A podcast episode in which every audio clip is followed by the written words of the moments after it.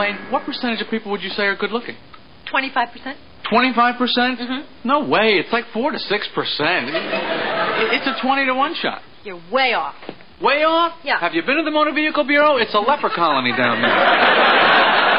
So basically, what you're saying is 95% of the population is undateable? Undateable! then how are all these people getting together? Alcohol?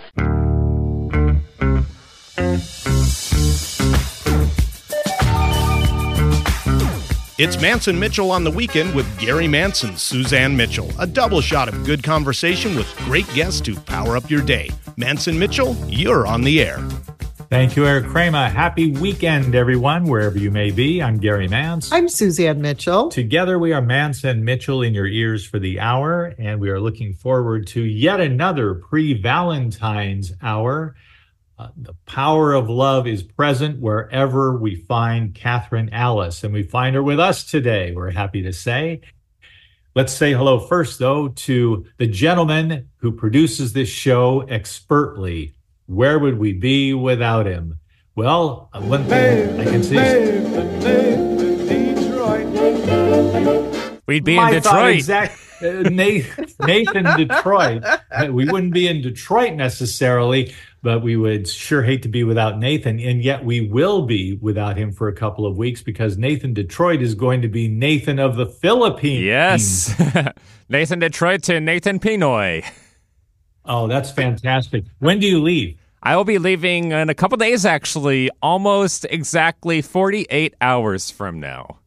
How long's the flight? It'll uh, almost that long. Uh, it'll actually was be maybe say. about uh, 16 hours of flying Wow. time to get to my final destination. Counting layovers Wow. and stuff, maybe close to 20. Wow, And you decided you decided not to take the train. No. I'm still uh, building that underground tunnel to uh, Southeast Asia. Well, very good, very good. I'm sure you're going to have a whole new Oh. vocabulary when you come back. The man will have stories. He will have stories, and it's going to be very, very exciting. Two So, weeks worth. We could Yeah. almost make a whole show out of it. almost, almost. well, you know what? We'll give that some thought. Excellent. But today, Sweet 16 for the 16th time.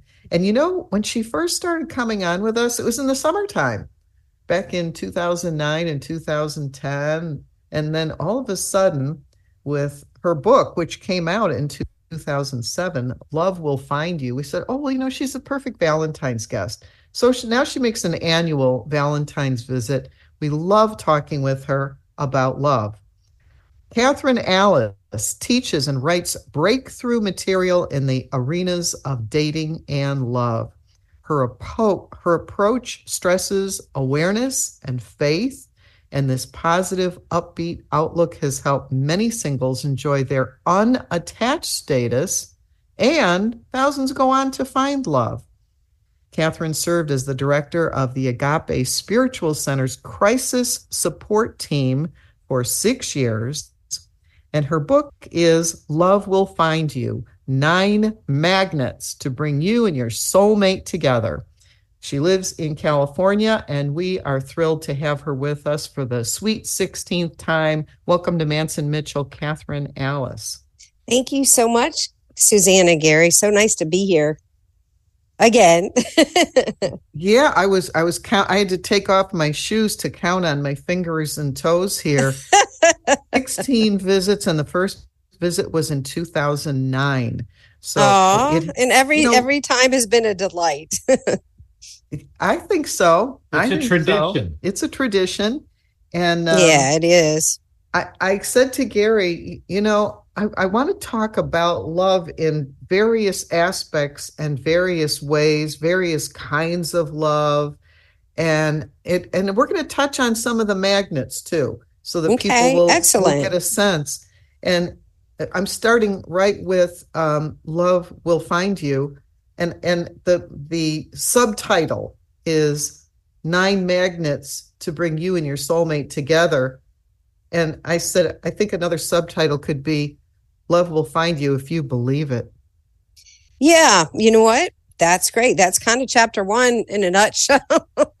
Believe that he's out there. Or she, um, you know, that's the first magnet. And, and you, if you, faith is the opposite of fear. So when people have fear, they won't find love. Um, fear it's going to hurt them, fear it's going to compromise their freedom. That's a space that's very hard to bring love into. Um, and so the more faith we have that love is coming, it'll be great. The easier love can just sidle in the door. Sidle in the door. And how many times have I expressed? It's a rhetorical question because I would say the times are innumerable. But I found myself, Kathryn, making progress in life, whether in terms of romance or advancement at work, whatever it may be, by going through the crisis door. That's not a good habit to fall into, I must say. But if something can sidle in, there's a naturalness to it. And I think that naturalness is tied to the openness that we have to a greater or lesser degree to receiving our own good. Exactly. You know, I'm a big one on being magnetic, and that's where love just it can sidle in the door or crawl in the window or, you know, hang out your balcony like one of my clients. Um, you know, and one of my favorite quotes, you kind of alluded to this, but is that the pain will push you until the vision pulls you. And it's a much better space to attract love in a kind of a visionary way that I'm envisioning that I'm going to have this love. They're on the way and I better get ready, even if, you know, people don't have a Valentine this time. As a religious science um, practitioner and a you know person who has studied um, that religion, um, you know your thoughts create your reality. And so when you start out with, you know, magnet number one, and that is believing. Mm-hmm. Isn't there like this huge difference between what you want and what you really believe? There can be, and that's always why people don't manifest because they're conflicted. They have something inside that's holding them back, known or unknown. And um, and so the whole book is to the purpose of removing those delays, those blocks, and um, the more ma- you know the, the longer you go in this material in this process the more magnetic you get to love has to come. Though what we have like a couple of the reviews on the book on amazon are like well i only got to chapter three and you know he came in. So. Only got to chapter three and he came in. Yeah yeah that was it. That's pretty fast manifesting. It can be very quick. It's crazy sometimes the turnaround how quickly it happens. I have lots of those stories and it's so nice because it doesn't have to take long. It's not like a job where you get an entry level and then you get promoted, you know, and it takes years. This kid is very organic and it, you can be single one minute and in a whirlwind romance literally the next day. That's how fast it can happen. One of my favorite joke quotes was, Well, I prayed once and it didn't work. And when, oh. when, when, you're talking about um, manifesting rather quickly, I, I think a lot of that has to do with how strong your belief system is. Because in praying, you're not actually trying to change the mind of another person. You're you're trying to change your own mind. Yeah, and that's all you have to do is align. Once you align with love, here it comes. And so, you know, as you know, because I have a similar belief as you, Suzanne, we practice affirmative prayer. And Jesus himself said, pray believing that it is done. And and that's what, you know, it's an inner shift. And and then everything just lays out.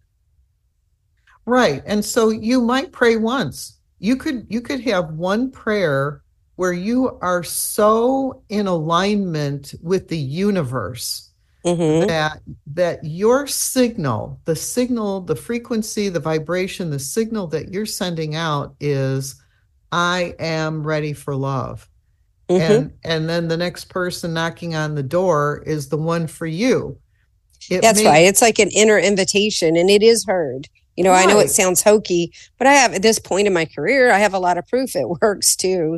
We send out that so call, and here comes love. So if you have to pray more than once, and, and there's another story which I've already told before about a woman who prayed for five years before she got what she wanted, but she got exactly what she wanted. And and it it may have taken her five years to convince herself. Mm, very possible And that's why I don't like to put time limits. You can have a rough timeline, but if it happens one year later and the whole rest of your life is this huge love story, you're not going to remember the waiting time. You'll be too busy in the fun of it all. So, Kathryn, maybe this is a good time. I don't think we've ever discussed the mechanics of this, the alchemy, if you will, of Mhm. what it means to work with a an affirmative prayer specialist, a prayer practitioner, particularly when schooled in the science of mind, otherwise known more uh, more formally, or uh, certainly uh, the original term, as I recall, is religious science religious science practitioner. I always thought of that as a very honorable, distinctive title. And mhm. here you are, a practitioner of the science of mind, of religious science. Isn't it true that if someone works with you, they are coming to somebody who not only wrote a wonderful book called Love Will Find You Nine Magnets to Bring You and Your Soulmate Together, they will be working with someone who understands the principle that before the person seeking the help of the practitioner believes that their good is theirs and they are in alignment, there is the premise that the practitioner is the first one to believe it on their behalf. It's well, that's what I always tell people is that, you know, until you can get there in your own belief, I am holding that space for you. I'm holding that vision. We're together. And and uh, it, it's powerful. I, I think it's very comforting to hear that too. Um, but yes, that as a practitioner, you're holding that person in consciousness, holding their intention that they've set, and believing it until they can get there. That's right. And that, interestingly enough, my work is still that more than anything. I also find that in some ways it is easier to pray for another person when you have doubts about yourself, about achieving what it is that you want. Other people may not have those doubts. When I when I have prayed for other people, I have no Mhm. doubt that they're going to get better, that they're going to heal, that Well, yeah. that their that's- finances that's will right. improve and all of Mhm. that. But they doubt that. And so I do like the idea of praying for others and have others praying for you because they may not share the doubts that you have about yourself. Exactly. And they're not in the muck with you. You know, they say you can't solve a problem at the level of the problem. And so if you have doubts, fears, wounds, trauma, that kind of thing, it's it's harder to get there, but the person praying for you doesn't have all that and they can see more purely for you. So there's a lot to what you said, Suzanne. Yeah, good. Um, the other thing in my uh, that I wanted to ask you about is, let's say that you believe it. You say, "Okay, I believe it's possible that I can attract the the right person to me, the right one." hmm The next thing is that you need to somehow, in some way, in your mind, invite that person and also make time to have love in your life because I know people who are interested in having a relationship and they make no time for it. There is no time. Mm, yeah. busy. And and that has to do with magnet number 2. That's right. Yeah, you have to you have to change some things. For and so that's that problem right there is an example of a lot of people I work with who are high powered career people or they're workaholics because work is kind of more predictable and it won't hurt you and you get like you put in this much and you get this reward. And so one of the things with someone like that is to start creating time, some openness, um, you know, lighten the schedule, schedule some unstructured time, be spontaneous, you know, leave room for it. Right. You do need to invite it, not not just believe that there are people who want to be with you, but also make time for that. Otherwise, once again, you have created a conflict. If you say, "Well, I really want somebody and I really believe I can get somebody, but right now I just don't have time for that." Exactly. And, you know, that is fear because we have a little we have a little bit of a conflict going on when you say, I really want love, but on the other hand, I have no time. You have time for what you prioritize. And um, if love is important, you will prioritize it unless there's fear going on or resistance, something. And so then that is what we have to treat. That's what we have to work on. I imagine there are many people with whom you have worked, Kathryn, who do have the high powered career. They're big mm. earners or they mm-hmm. earn a sufficient amount of money so that they have job confidence.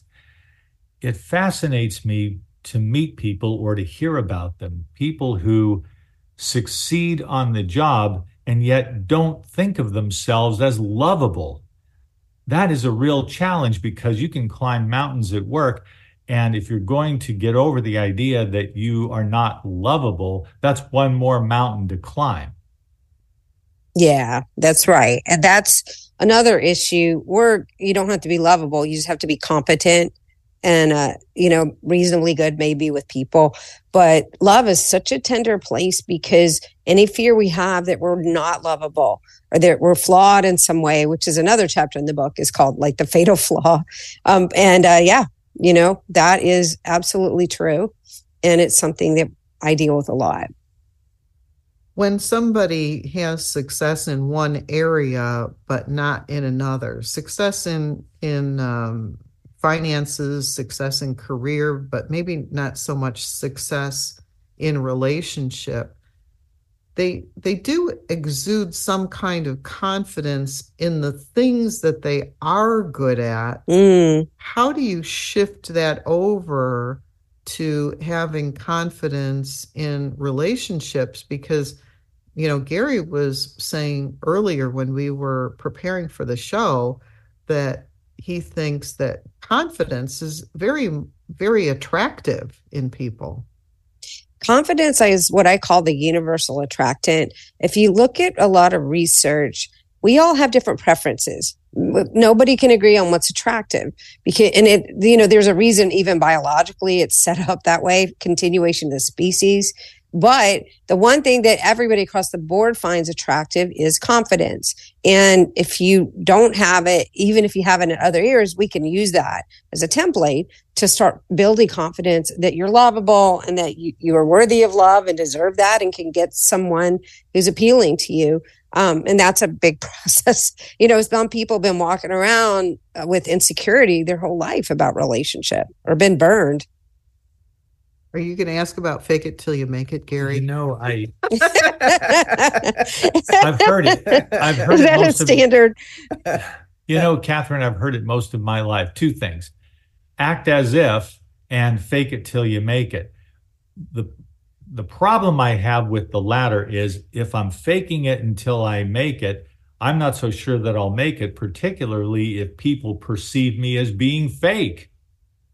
Well, I have some interesting news about that. First off, those two things aren't that different. You know, they're not synonymous, but they're not that different between, you know, act as if and fake it till you make it. But I've seen some research where if you act like somebody, like you like somebody, uh, you know, or act like you have an affinity for them and or act confident, people don't always know that. Now, fake confidence, like all the kind of blustery stuff and ego driven, everybody sniffs that out. But if if there's, you know, if you are kind of faking it a little bit, then it, people can't tell. That's the research. They can't really tell necessarily. And so maybe a little, you know, if it's overboard and um, really doesn't feel genuine to you, you're going to know it. And that's all that really matters is the energy you're putting out. But if you change your posture and, and you're, you're, you're putting your shoulders up and you have more of an open posture, you have a smile on your face, and you don't completely feel it, you start feeling it. You, you know, sometimes the posture and the facial expressions precede the feeling anyway. So it's like a fine line. And I agree with you. Getting super fakey, less than genuine is not good because it is a process. And at first, you can feel really awkward with it. You really can. I know when and when I was younger and looking for love, um, I had this sense in the back of my mind that if he really knew who I was, he wouldn't like me. And, oh, that and- yeah, that yeah, imposter syndrome. Y- yes, yes. And that relates to magnet number three in your book. Um, because it, it's like there was so much about me that was unattractive that I thought I really can't reveal who I really am. I can't really reveal my situations hmm because they're not attractive. And and so they really wouldn't like me if they knew me. I mean, don't you find that some of that is people wanting to hold back or hide certain things about themselves? Yeah, and then I tell them a story. um, did y'all ever hear about the spilled coffee experiment? No. It was back in the 60s. It's been replicated many times. So it's very sturdy research. But um, there was a study done where d- various good candidates were sent into a series of job interviews. And so this the control group were very good for the um the, the role. And then the experiment and then the other group was kind of not quite completely qualified for the job. And then the other group was also highly qualified, just like the control group, but they did one thing differently. And so they all went into the interview, but the actual experimental group, highly qualified, they spilled coffee on themselves in the course of the interview. And, and then the ones who were highly qualified, who were like the control group, did not. And every time the person who had spilled coffee on them got the job, the highly qualified got the job. And um, and so there've been many theories on why, but when you know, when interviewed later, the hirer always said that they just felt more relatable to that person. We don't want people to be perfect. We want them to be genuine. We want them to be vulnerable and show their flaws. And so you can look at that and research in dating. If you go on a date and you are a really good listener, which is very good, and if you ask a follow up question to something you're talking about to that person, it's a big predictor of getting a second date. But you don't disclose anything about yourself. The person walks away from the date saying, Well, I didn't really get to know them. And so you have to do it. And it, it- of course, you're not going to recite your resume on a date or brag about stuff. You want to be genuine. And so there are even a series of questions I've seen research that can get, people down to genuine communication. But that a requirement to, um, to meet someone and then love you is not to be perfect for sure. Better to spill the coffee on yourself. I had that happen with a, a girlfriend of mine back when I was in my 20s. She was making a rather large leap from a small local suburban bank to a very large Chicago bank in the downtown area and was invited to lunch. And she put on her her best suit, her makeup, her high heels, and entered a restaurant with a table that was full of men who were going to be interviewing her for a very high level job at a very large bank. And she proceeded to trip, fall flat on her face, and then got Oh the job. And then got the job. I there's so many stories like that showing our humanity, our imperfections, our awkwardness is a good thing. It's endearing. It's relatable. Yeah. There's another thing that I think one would want to avoid. And I've I've read this a couple of times and it stuck with me. If a lady is on a date with a man who takes her out to a nice restaurant or any restaurant, and if she watches him being rude or arrogant or dismissive toward the wait staff, that is a major turnoff because this is this is the kind of impolite behavior that speaks to a character flaw and that might prevent a second date as well Yeah, absolutely. Now that's the kind of thing, the flaw you, you might want to learn to overcome is that that particular thing is not endearing, obviously.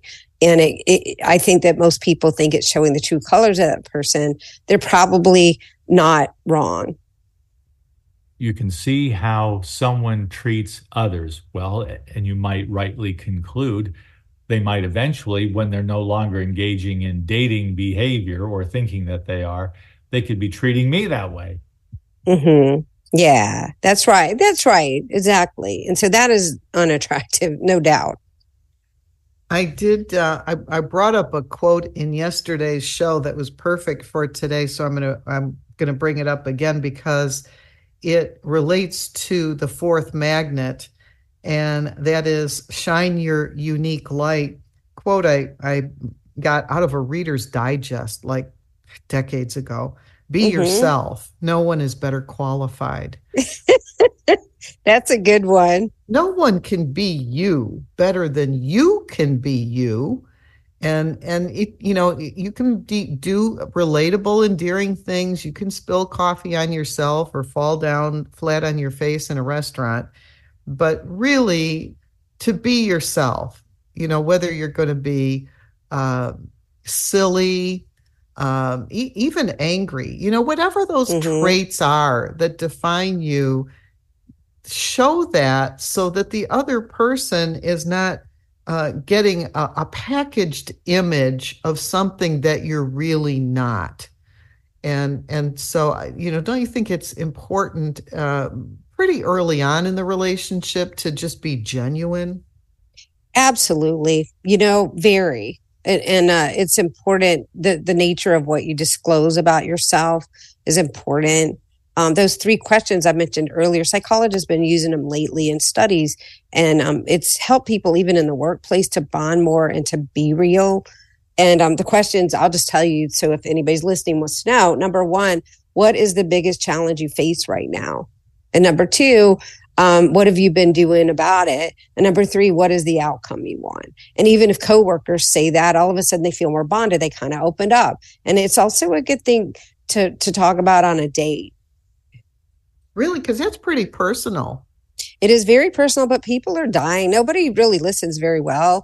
A lot of times, people these days are scared to go deep, and so when you do, it's crazy what happens. People open up, but I I think most people will welcome that. Particularly dating is kind of you're seeing if you like each other. You want to get the whole point is to get to know each other anyway. Um, the the number one topic to talk about that's bonding is actually travel, um, though. And so Really? that's a little less personal, but you know, do you like to travel? What's on your bucket list? Where you been? Yeah. Anything like that bonds people the most.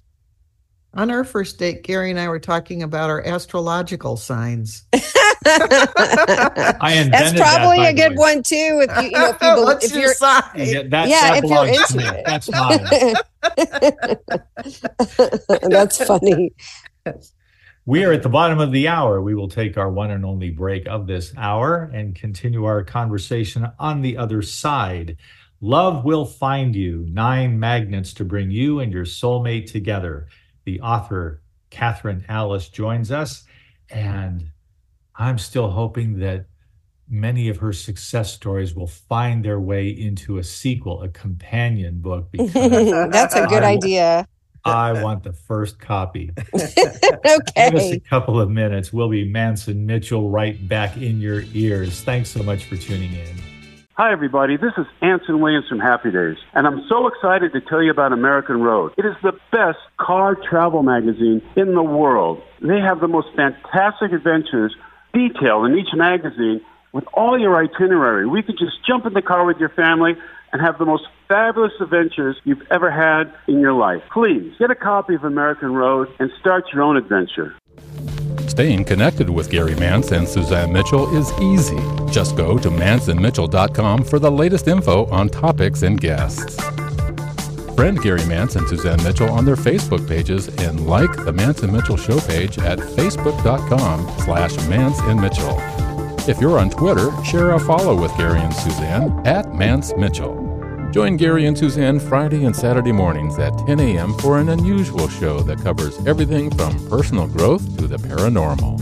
Here's an amazing act. Here's a tremendous act. Here's a startling act. The amazing, the thrilling, the greatest, spectacular, incredible, exciting, wonderful, world fame, most unusual novelty act. The home of the A team of Alternative Talk is manceandmitchell.com. Heard right here on Alternative Talk 1150 AM or streaming live from your computer anywhere. Terry Loving wants to help you with your online marketing challenges right now. She has several courses she is giving away to help you get your business working for you online. Yes, giving away. WordPress websites are her specialty, yet her technical skills go way beyond that. Check out her blog at terryloving.com or email her directly at terry at terryloving.com. That's terry at terryloving.com. On Friday, Mance and Mitchell welcomed Tom Sterner, author of It's Just a Thought, who articulates methods for thinking so that we are directing our thoughts rather than being directed by them. On Saturday, Kelly Sullivan Walden, the Dream Doctor, returns with her latest tools for recognizing and living your best life intentionally and joyfully. Bringing you mastery and mystery since 2007. We are Mance and Mitchell, Friday and Saturday mornings at 10 on Alternative Talk, AM 1150. There's a reason they invented the internet. It's called 1150kknw.com. Love me do.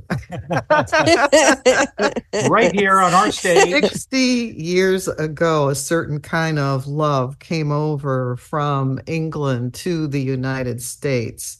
Gary, you remember that?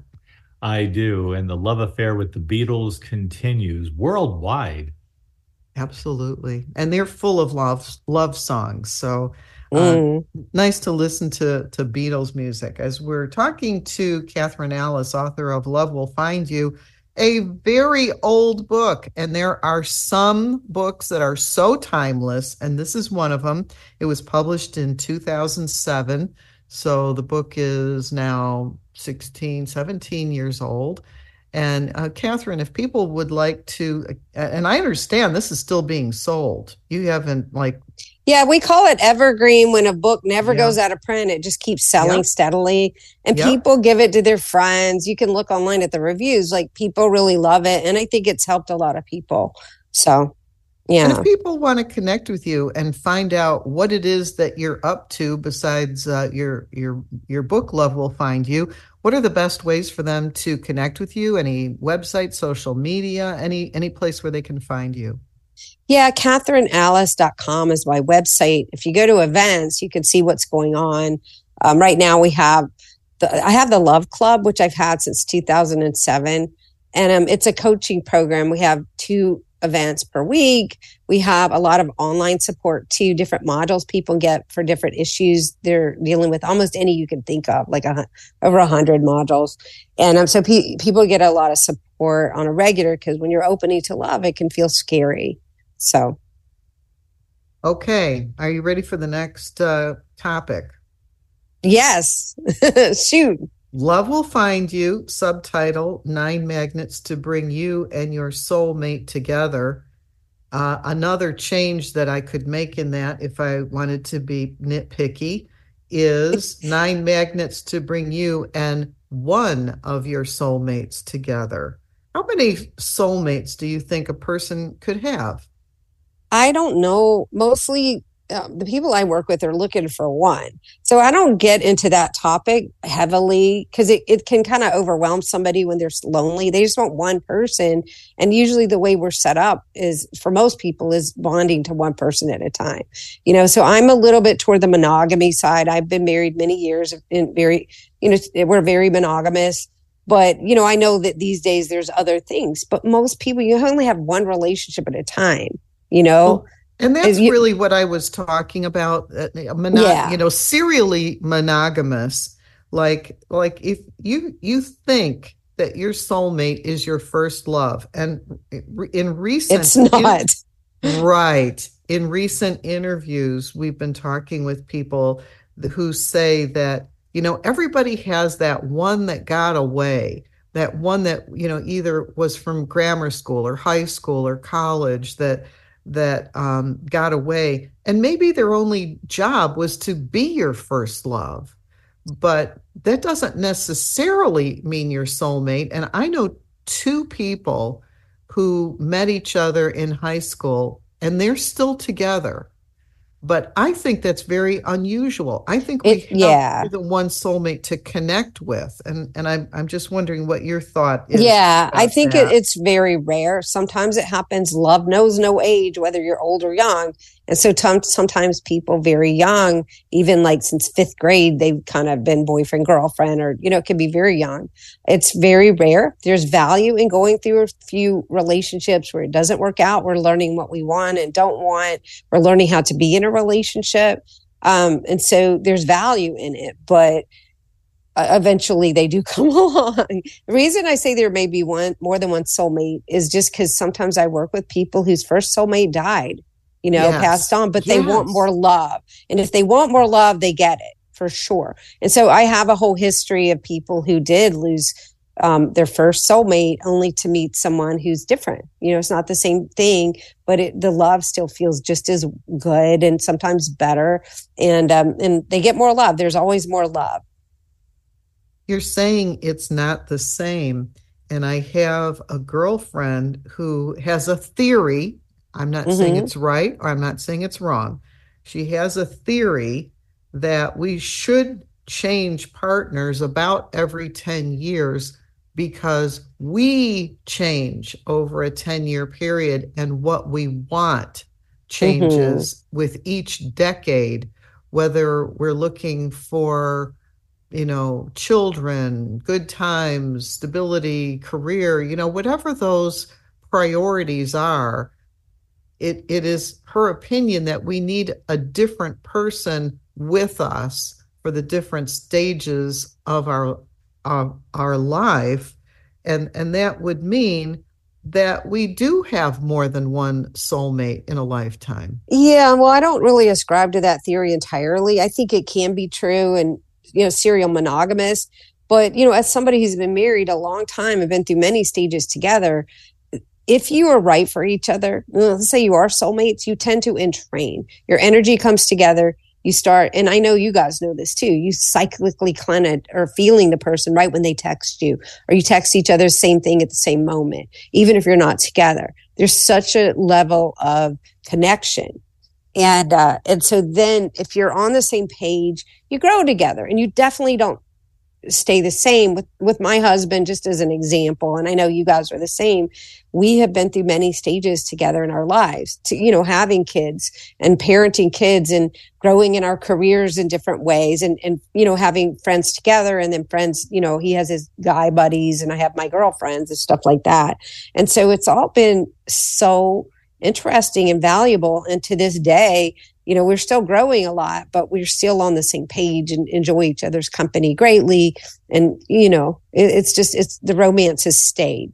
And so it depends on what you want. Some people might not have it in them, but I wouldn't sell being with the right person short at all. If you're with the right person, you can go through all those stages and you won't get bored. You never get bored. It stays exciting. You've got crackling chemistry and you do, you keep growing together and learning from each other's stages and stuff like that. So I'm curious to know, Kathryn, with all the clients you have worked with, have you run into one or more persons of either gender who whose partner died and they can't work through the grief enough to go out and give themselves permission to find someone else. Maybe it feels to them like on some soul level they would be cheating even after their partner, their spouse, their girlfriend, their boyfriend has died. Like to go out and find somebody else would be a way of being unfaithful to the one they loved so much.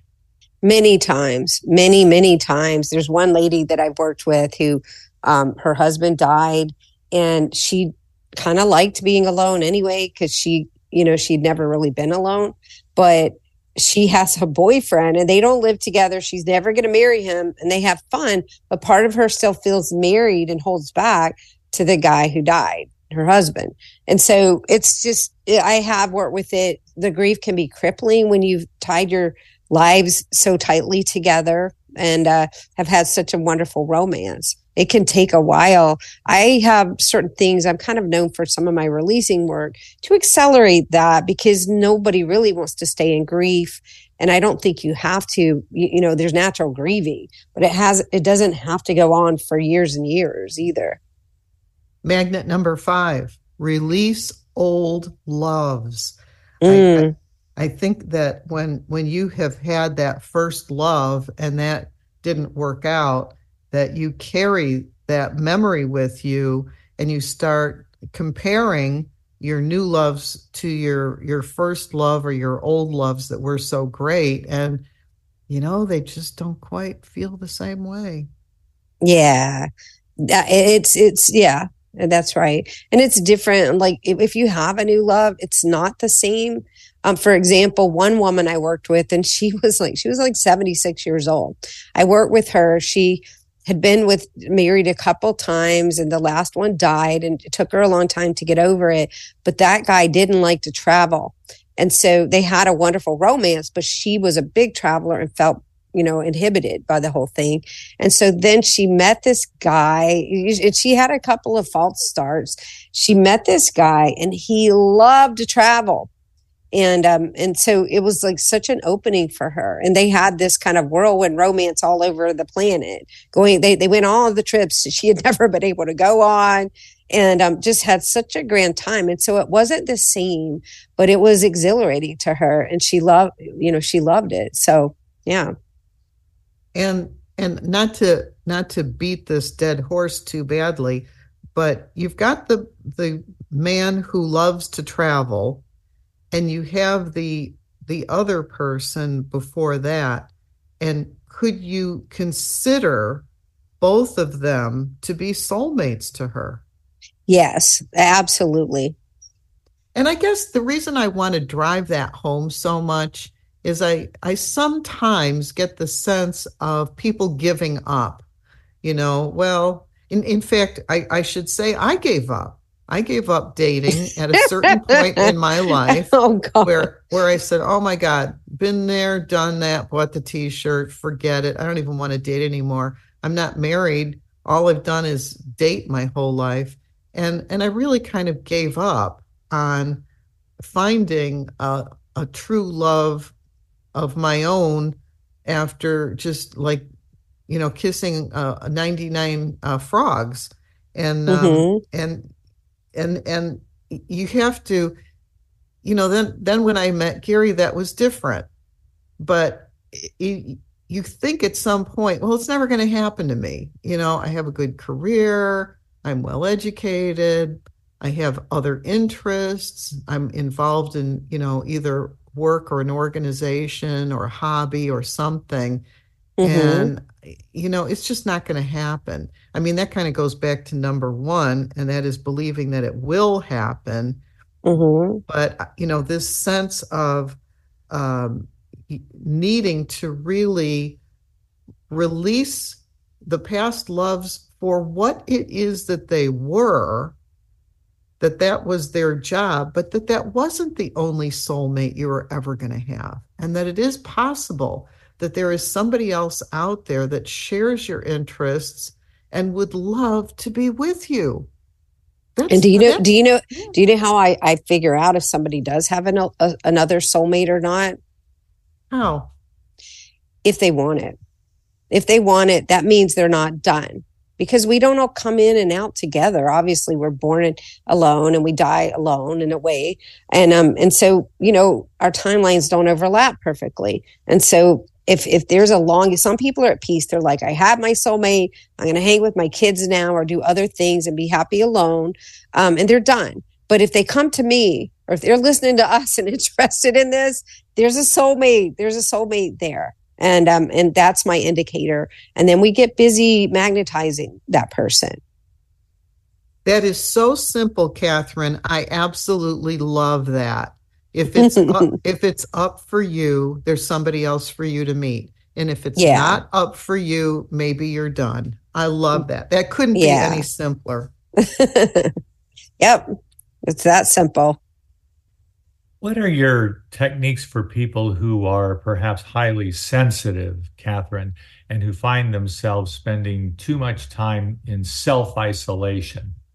I, I think that you know some of us are introvert. I'm an introvert too. Some of us are more introverted than others to the point of being a hermit.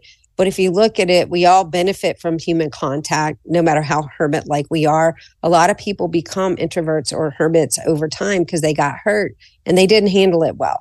And sensitives are really, really known for that. With sensitive people, I work on their focus because the hurt can hurt so bad that they shrink into themselves because they're extra sensitive. They take it even harder and then they shut down and they're like, I'm just not cut out for love. I'll never have love. I'll never date again, blah, blah, blah.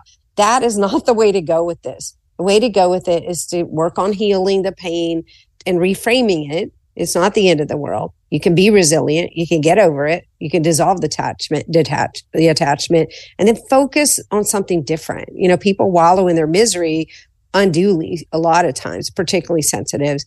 And so if we can focus, sensitives have to get very pristine with what they're focusing on. So focusing on what you do want and what the hurt told you about things, focusing on taking dating in a different way, more lightly, um, and being resilient, knowing there's no rejection, that's one or ways that I help sensitive people deal with dating, deal with finding love, and deal even with a relationship. Because when you're close to somebody and you're sensitive, you can get hurt over things that maybe other people would just take in stride. You know. That's a very good point. That's a very good point. I wanted to ask you a, a, broader question. Um, you worked at Agape in their uh, one of their support systems. And agape is a type of love. It it seems like your focus is on romantic love, mm. but but there are several types of love. And I was wondering if you wanted to say something about that. Yeah, agape is unconditional love and you know, and I directed the crisis support team at the spiritual center.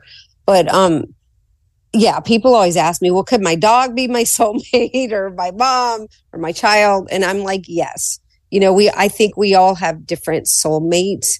I specialize in romantic love because that's a particular love you don't get in another way you're close physically and you know physical intimacy is one of the most sacred things that there can be it's just such a delight and so you've got that added bonus you don't really have with other kinds of soulmates and um, and then you're intertwining your lives in a way that I rarely see people do in in non-romantic soulmate situations. Sometimes they do to some extent.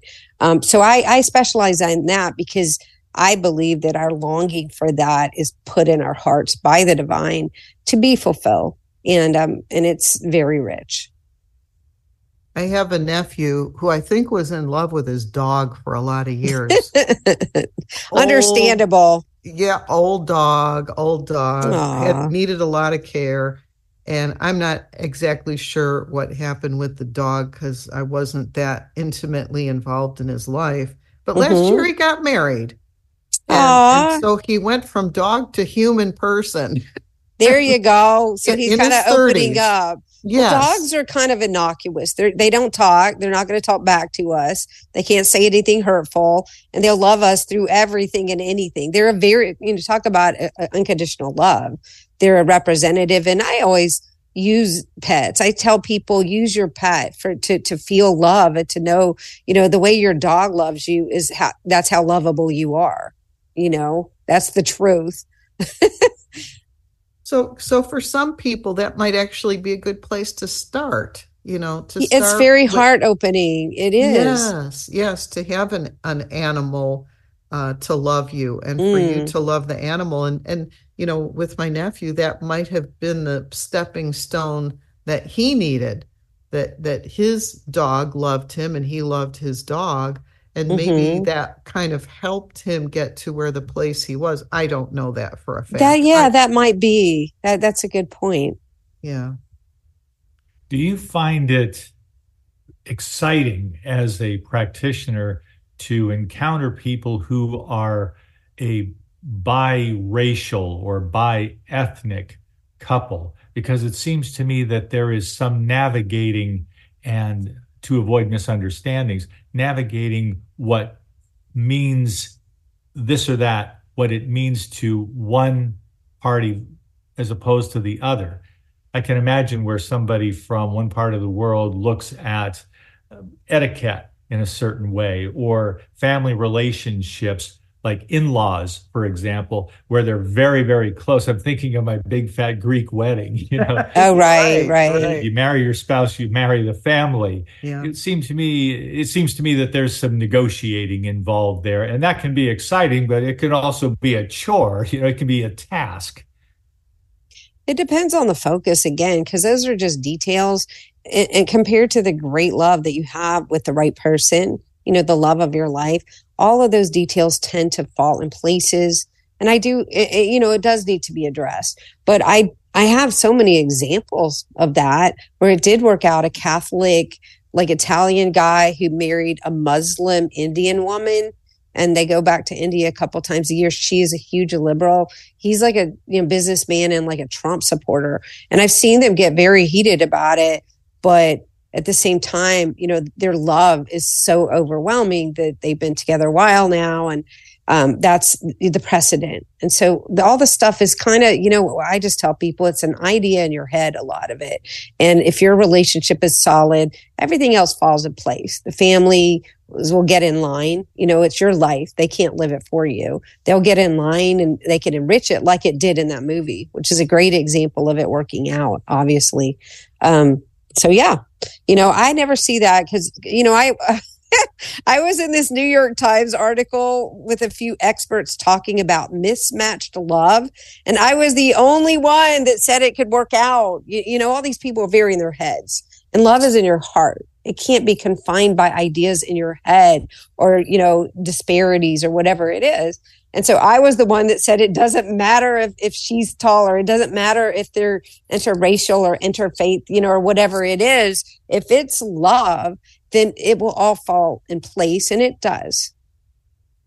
In the last couple of minutes here before we close out, I did want you to say whatever it is that you would like to say about Valentine's Day, about the celebration of love.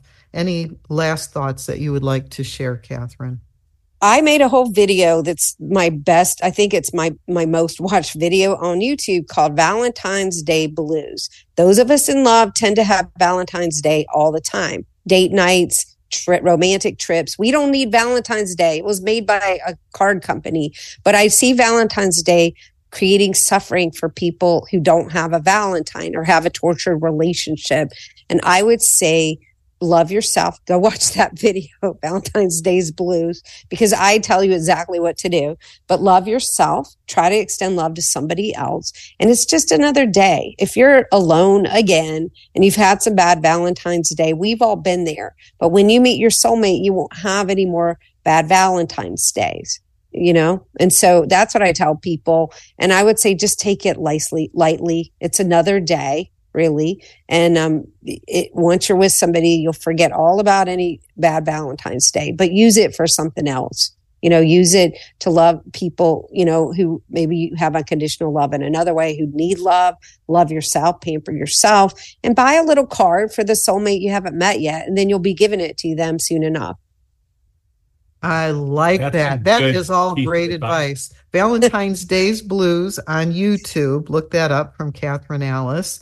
And, you know, pamper yourself on Valentine's Day if there isn't somebody else who's going to pamper you. Buy yourself something. Buy yourself a box of candy. Buy yourself Mm. a card. Buy Yes. your Valentine a card and hold on to it, as Kathryn Alice says, for when your Valentine does show up. That's right. So wonderful. Thank you being with us for the sweet 16th time. Uh, we love having you talk about love. Everybody wants it and everybody needs it. This is part of the human condition. So attract what it is that uh, you want to attract. Thank And you so much for having me. Much love to you guys and to everybody listening. Back at you, Kathryn Alice, and her book once again. Love will find you. Nine magnets to bring you and your soulmate together. It, I love the idea. Love will find you. I love the optimism, and I do not believe it is misplaced. Kathryn Yay. Alice, thank you once again. Thanks so much.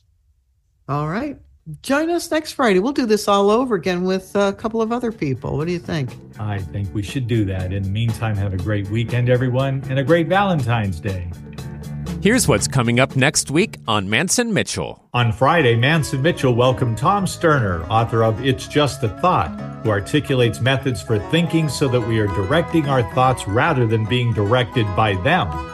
On Saturday, Kelly Sullivan Walden, the Dream Doctor, returns with her latest tools for recognizing and living your best life intentionally and joyfully. Bringing you mastery and mystery since 2007. We are Mance and Mitchell, Friday and Saturday mornings at 10 on Alternative Talk, AM 1150.